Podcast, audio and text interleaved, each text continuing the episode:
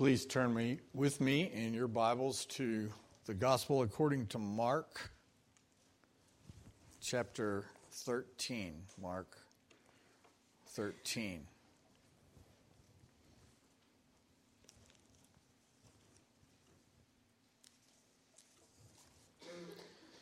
In this particular chapter,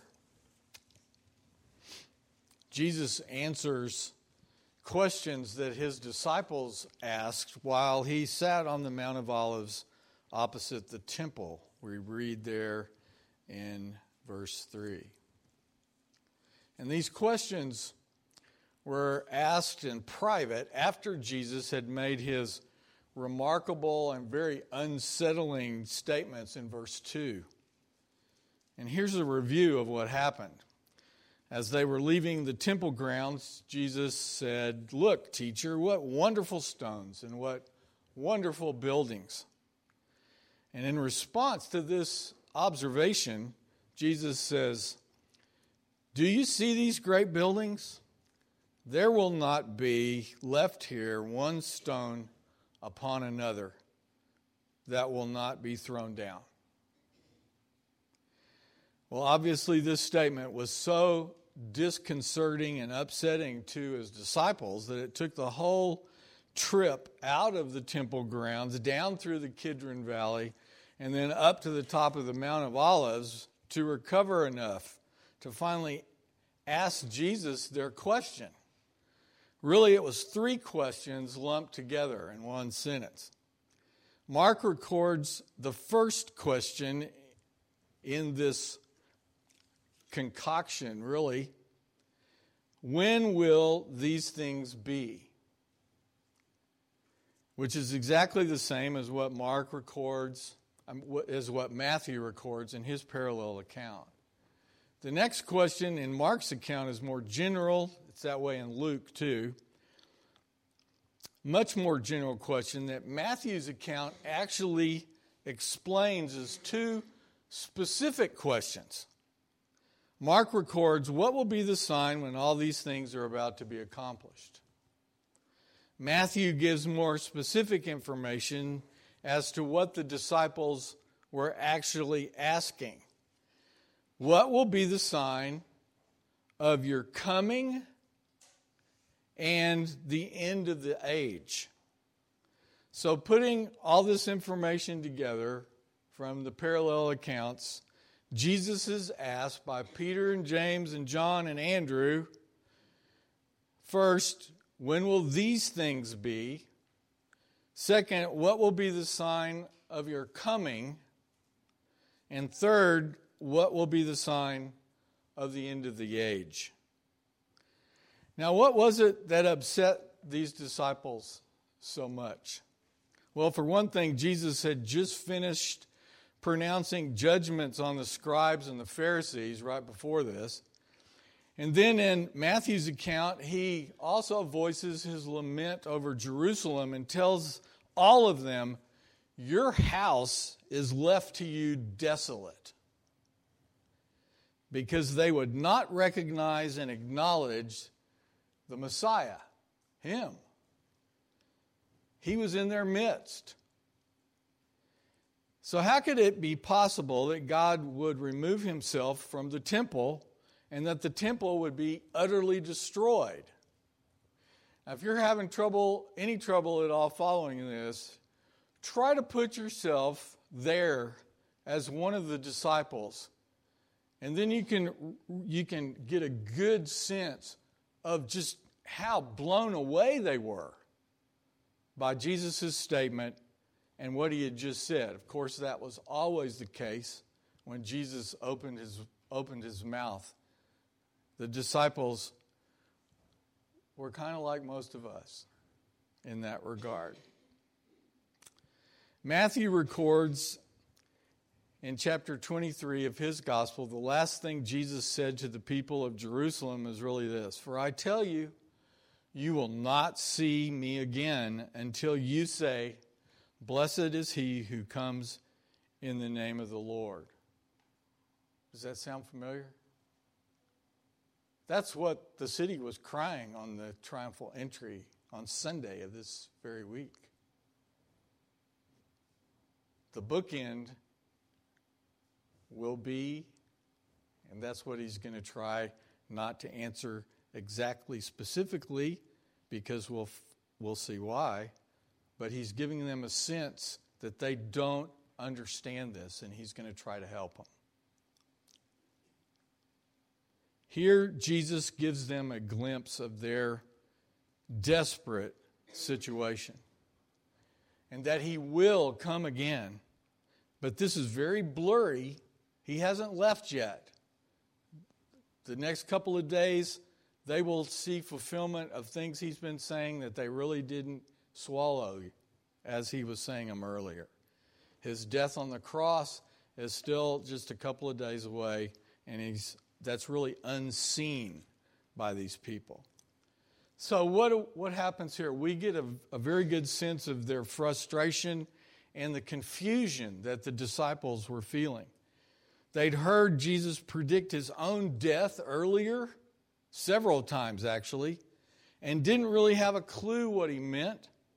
And now he's predicting the temple's destruction, which would seem to them like what? the end of the world. And that's exactly the point. The disciples would naturally lump all these disastrous events together. It would be the end of their world, they thought. But they knew enough of Jesus' amazing teachings to know that they didn't really have all this right. And so they finally asked Jesus when they get to a private place on the Mount of Olives. As we saw last week, Jesus in verse 5 through 13 answers their third question first What will be the sign of the end of the age? Jesus is again rocking their boat here because he doesn't answer their questions in the order they asked. And if I ask for a show of hands, probably 90% of us would be going, Yeah, what's, what's, what's with this? I want it in order so I can understand what's going on. But the way he does it will help them see that what's about ready to happen is in the context of what will be happening for the rest of the church age once he rises, all the way to when he comes back. And that's the point. He splits their, their question up into three basic parts now. In other words, while the disciples lumped all of this together, Jesus has got to show them that these things were not necessarily going to happen together. The whole point of verses 5 through 13 that we looked at last week is that all these things that he lists right there in those verses will characterize history in general the whole time before he comes back. And we've got to get that before we go any farther. In other words, all these terrible calamities and tribulations will always be present to some degree. So, all of these signs, in and of themselves, do not mean that Jesus will what? Immediately come back. Which should set you free from being addicted to whoever's chart just showed up last. That's very, very important.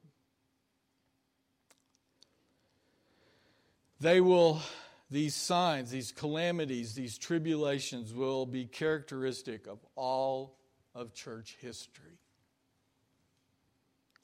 Jesus, you see, is setting the disciples straight. The fall of Jerusalem and the destruction of the temple will not be immediately followed by the end of the age. But can you understand how they thought, well, how could it not be? And Jesus helps us here. Everybody that has lived in the church age and that includes us.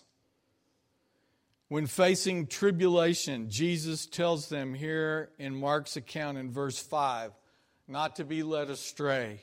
In verse 7, not to be alarmed.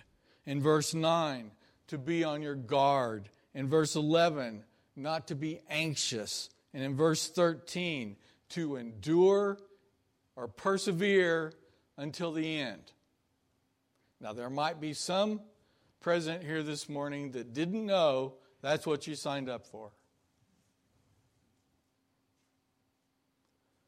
But Jesus makes this really clear. Count your blessings, be grateful for the freedom, but don't expect it just to stay smooth sailing. Christians down through the ages have faced enormous travails and calamities. Well, let's uh, take, do a quick overview then of what's left in this chapter. Next, in Mark chapter 13, starting at verse 14, we get to our passage today. And Jesus gives a particular example of one of the most horrible calamities in history, which also happens to answer the disciples' first question When will these things be? And what they're talking about is when the temple will be destroyed. When will the huge and magnificent stones of the temple be thrown down so that one stone is no more upon another. And then in verses 21 and 23 today, Jesus starts to merge the answer about that with their second question. Starts to, doesn't, but he starts to merge it into the second question which is what will be the sign of your coming, because there's lots of misunderstanding here. So he's going to keep going back to that. And that is specifically answered then in verses 24 through 27 and will be part of our text next Sunday. If you are able, would you please stand as I read Mark chapter 13, verses 14 through 23? Be reading from the English Standard Version. But when you see the abomination of desolation standing where it ought not to be, let the reader understand. Then let those who are in Judea flee to the mountains. Let the one who is on the housetop not go down nor enter his house to take anything out. And let the one who is in the field not turn back to take his cloak. And alas, for women who are pregnant and for those who are nursing infants in those days. Pray that it may not happen in winter, for in those days there will be such tribulation as has not been from the beginning of creation that God created until now and never will be. And if the Lord had not cut short the days, no human being would be saved. But for the sake of the elect whom he chose, he shortened the days. And then, if anyone says to you, Look, here's the Christ, or Look, there he is, do not believe it. False Christs and false prophets will arise and perform signs and wonders to lead astray, if possible, the elect. But be on your guard. I have told you all things beforehand. This is the word of the Lord.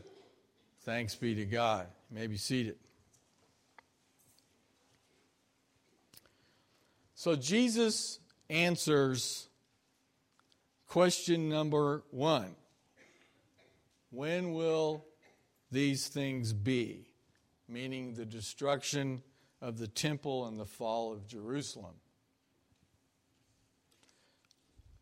Later in verse 32, concerning his second coming, Jesus says, But concerning that day or that hour, no one knows, not even the angels, nor the Son, but only the Father. Everybody got that? No one knows. But concerning that day or hour, no one knows. But in our passage today that we just read, there was a warning sign of the immediate and specific calamity the destruction of the temple and the fall of Jerusalem. And what's the warning sign in verse 14? But when you see the abomination of desolation standing where he ought not to be. Now, four times in the Old Testament book of Daniel, this abomination that caused desolation is mentioned. Daniel 8, Daniel 9, Daniel 11, Daniel 12. This event already happened in the past in 168 BC when Antiochus Epiphanes desecrated the temple by erecting an altar to Zeus over the altar, a burnt offering, and then sacrificing a pig on it. 168 BC. The worst possible insult to Judaism. It was a true abomination. But this was not the event Jesus is speaking of here, is it? Jesus says in verse 14, But when you see, and he's referring to something like it that would happen before the fall of Jerusalem and serve as a warning for his followers to do what? Flee D.A. Carson points out that the details in verses 14 through 20 are too limiting geographically and culturally to be primarily pointing to an event beyond what happened in 70 AD. You understand what that means? If you look in the text, it says the hills of Judea.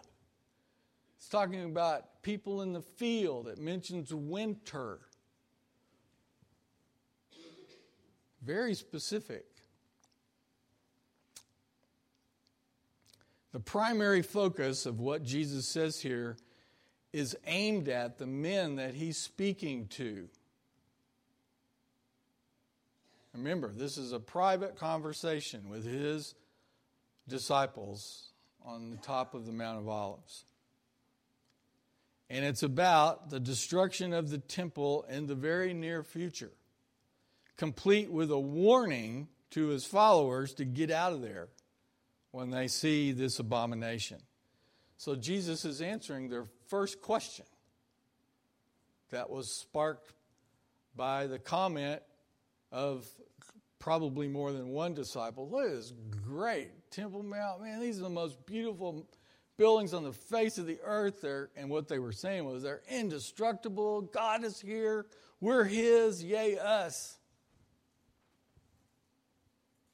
And Jesus said, These huge stones that are almost, they're half as big as this whole room, each one of them is going to be turned over. Not one will be left the way it was. And that threw him for such a loop. And now he answers their question this way Why would the temple become desolate or deserted? because of this abomination that would happen. Because the abomination would make it unclean. So the Jews would avoid it. It would be profaned. And if the people came there, they would also be profaned.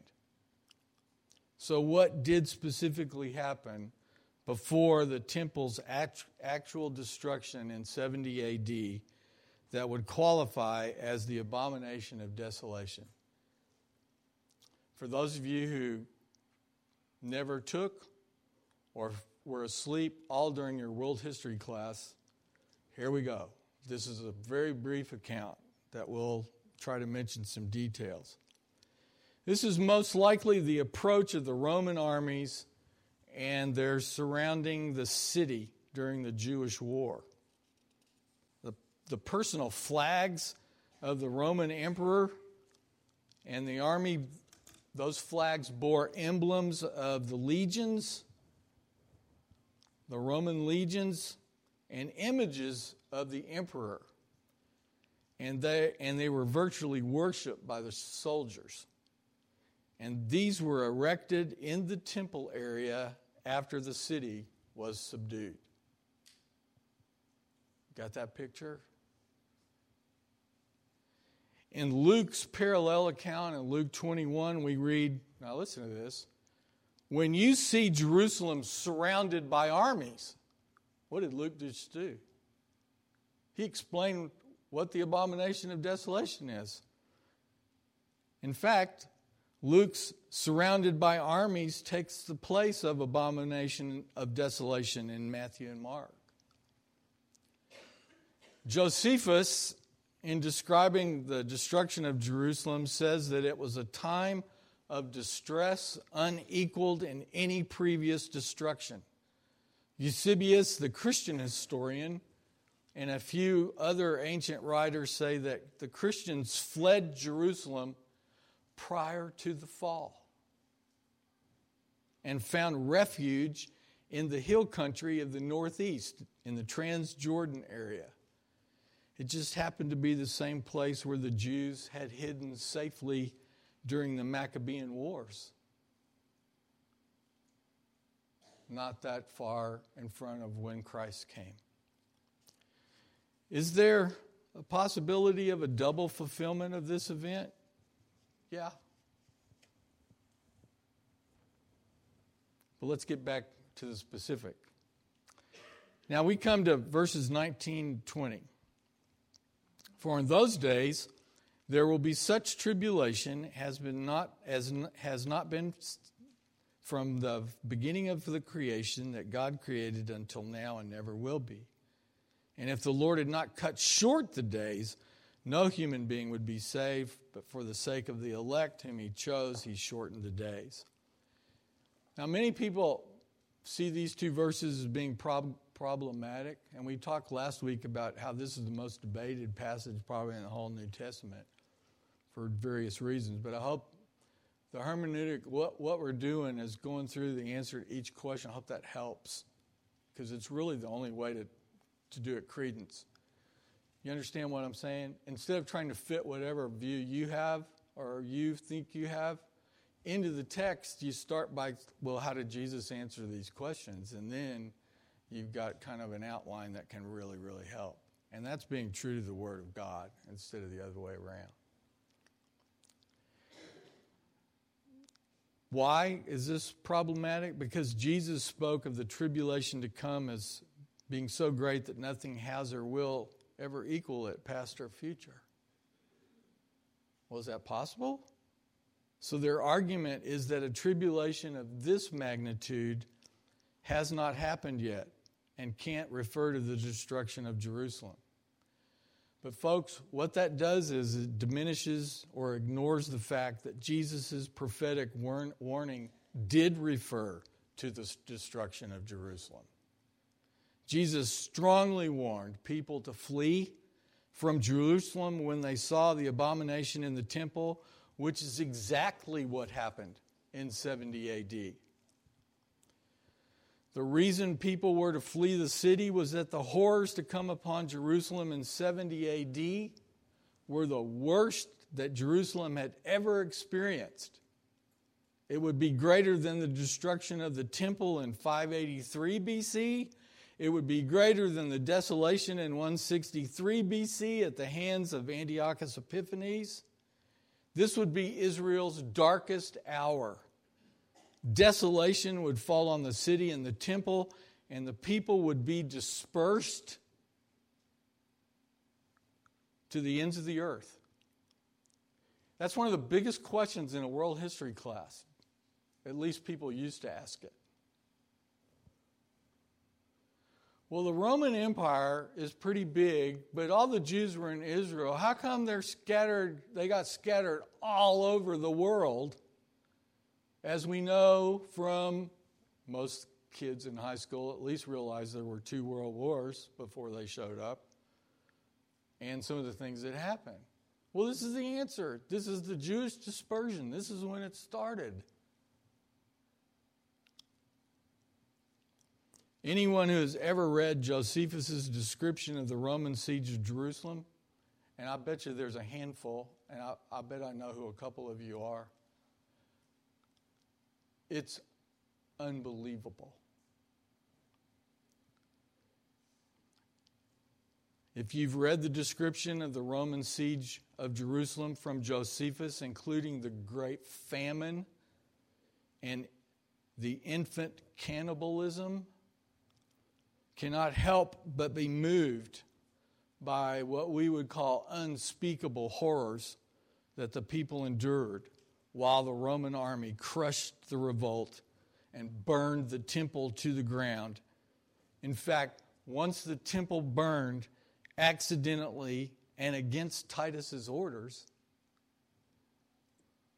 the soldiers were so eager to retrieve the gold which melted and had flowed into the cracks between the stones, that they overturned those huge stones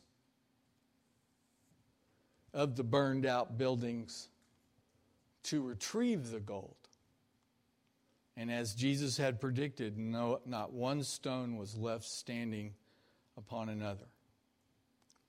Yet Jesus continues to speak here, does he not? not of the final judgment at the end of the age. But what does he speak about? Of God's grace in restraining the evil forces which would fall on the inhabitants of Jerusalem. And if the Lord had not cut short the days, no human being would be saved. But for the sake of the elect whom he chose, he shortened the days. Even as Israel would become desolate and the temple destroyed, God would shorten the days of judgment for the sake of his elect, a reference to Christians living in Jerusalem at the time of the city's destruction.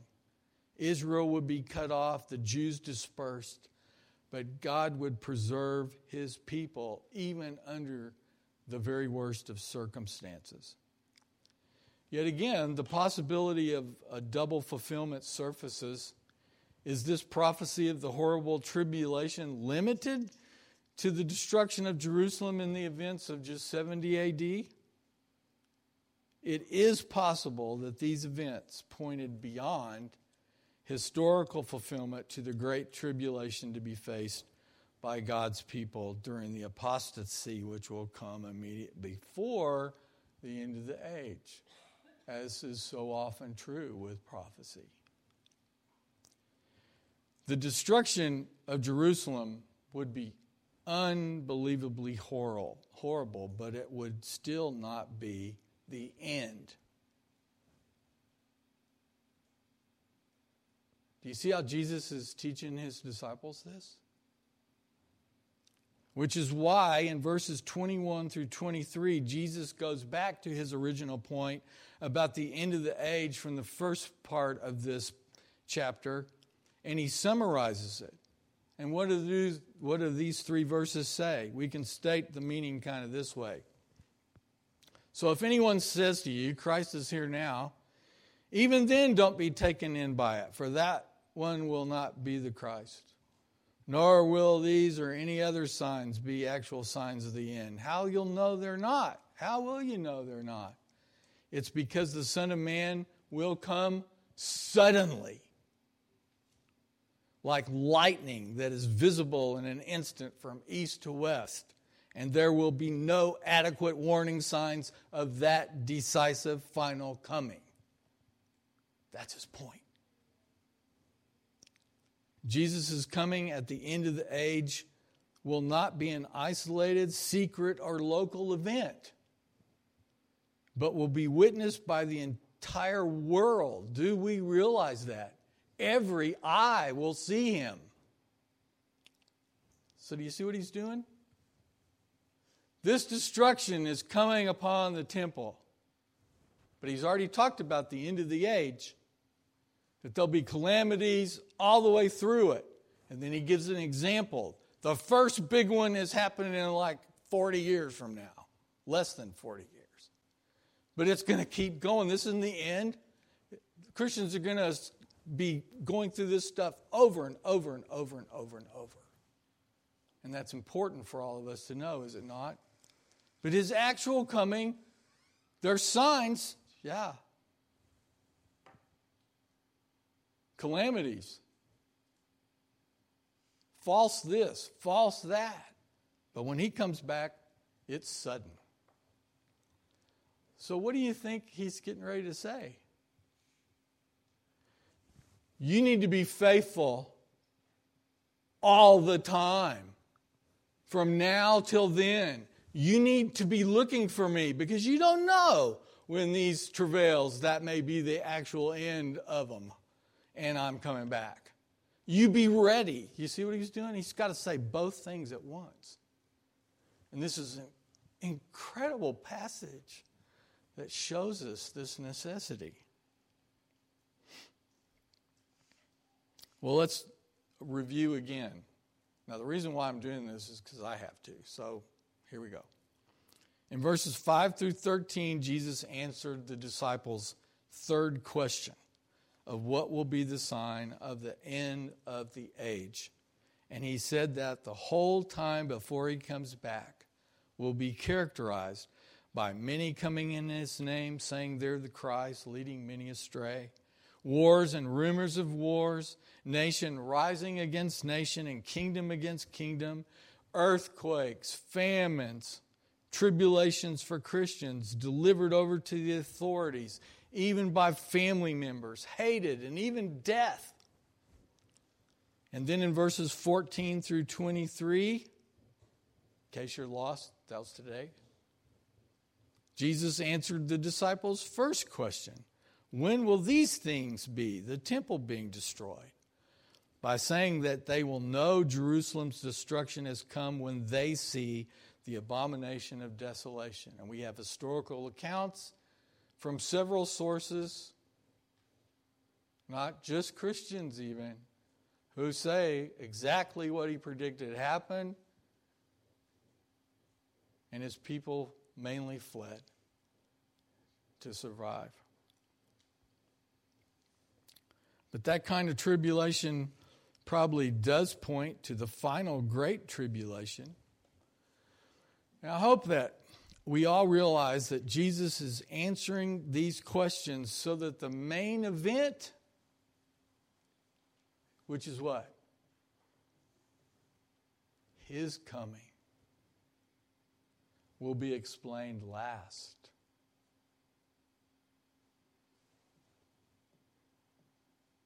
Every drama teacher should appreciate this, theater person. His coming.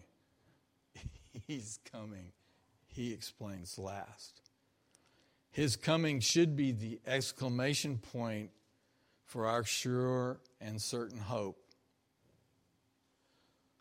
And we need to keep praying and keep our eyes open. And we need to ask God to help us focus on Christ. Wanting to live faithfully through this age until he returns so they'll find his church faithful. I don't know about you, but I would rather know the truth of the reality of history than all the lies, propaganda, and just crazy idealism that has been over and over again in history. Or the opposite. How many times has the church bought into the fact he's got to come now? In my lifetime, being born after World War II, when my father's generation thought it would happen twice already and should have, and people despaired and threw in the towel, and the real Christians showed up and stayed faithful, and the fakers just went, Well, this is not happening. He lied to us. How many times has that happened? A lot.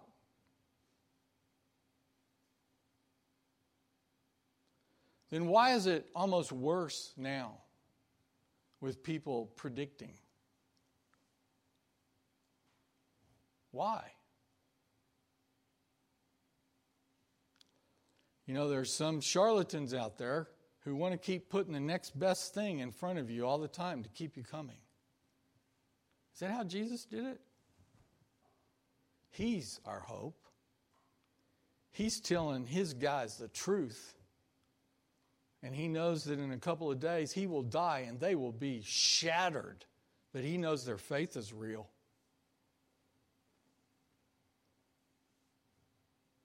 And he knows when he rises,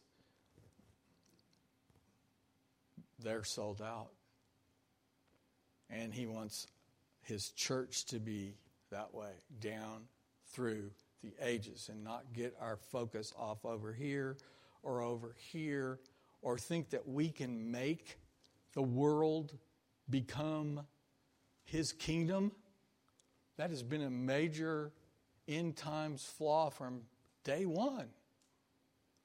There's a big difference between working to love your neighbor and be a faithful citizen and to do everything you can for righteousness' sake. And then thinking that you will usher him in if you do this, then it'll all be set for him and he's coming back. No, folks, it's exa- almost going to be exactly the opposite. Evil will be so bad, the cup is so overflowing that unless he comes back, man will destroy himself. Our sin is that gross. So our hope is in Christ. He is on his throne, he is reigning, he has a plan, and he is fulfilling it. And we just got another dose of it today. Next week, part three of the Olivet Discourse in Mark. But if we're going to focus on him, he has given us a very special way that he instituted, which we're getting ready to participate in the Lord's Supper. Another way to, to feed our spirits by using physical examples that point to the truth of who he is and why he came and how our need for him was fulfilled in Christ. This meal is appointed for our souls. And if you have trouble with that, just remember Jesus saying things like, I am the bread of life. That should help. It points to who he is and what he's done. Paul writes in 1 Corinthians 10 the cup of blessing that we bless. Now, listen to this. Is it not a participation, the word communion, in the blood of Christ? The bread that we break, is it not a participation, communion, in the body of Christ? This is a reality that is hard to describe. But Jesus gave this to his church. And that's why on the second Sunday, usually every month, we partake in communion. Now, all I'm, I'm reminding you of that because this meal should be prepared for.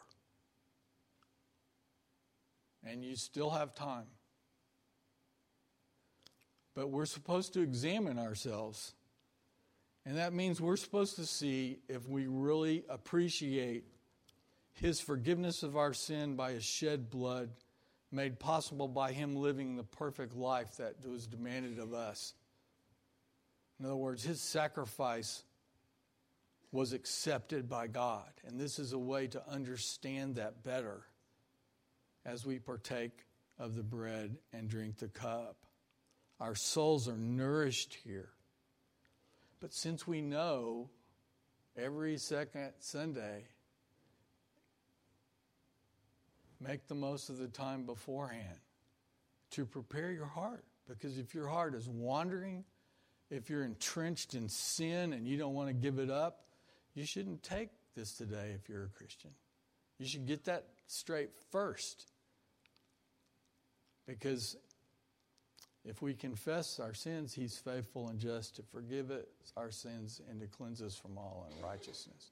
We run to the Christ to the cross often as believers, all of us. And we need regularly to do this, to realize because we are quick to wander, but He is quick to restore because of His work that's finished. And that's what this is a picture of.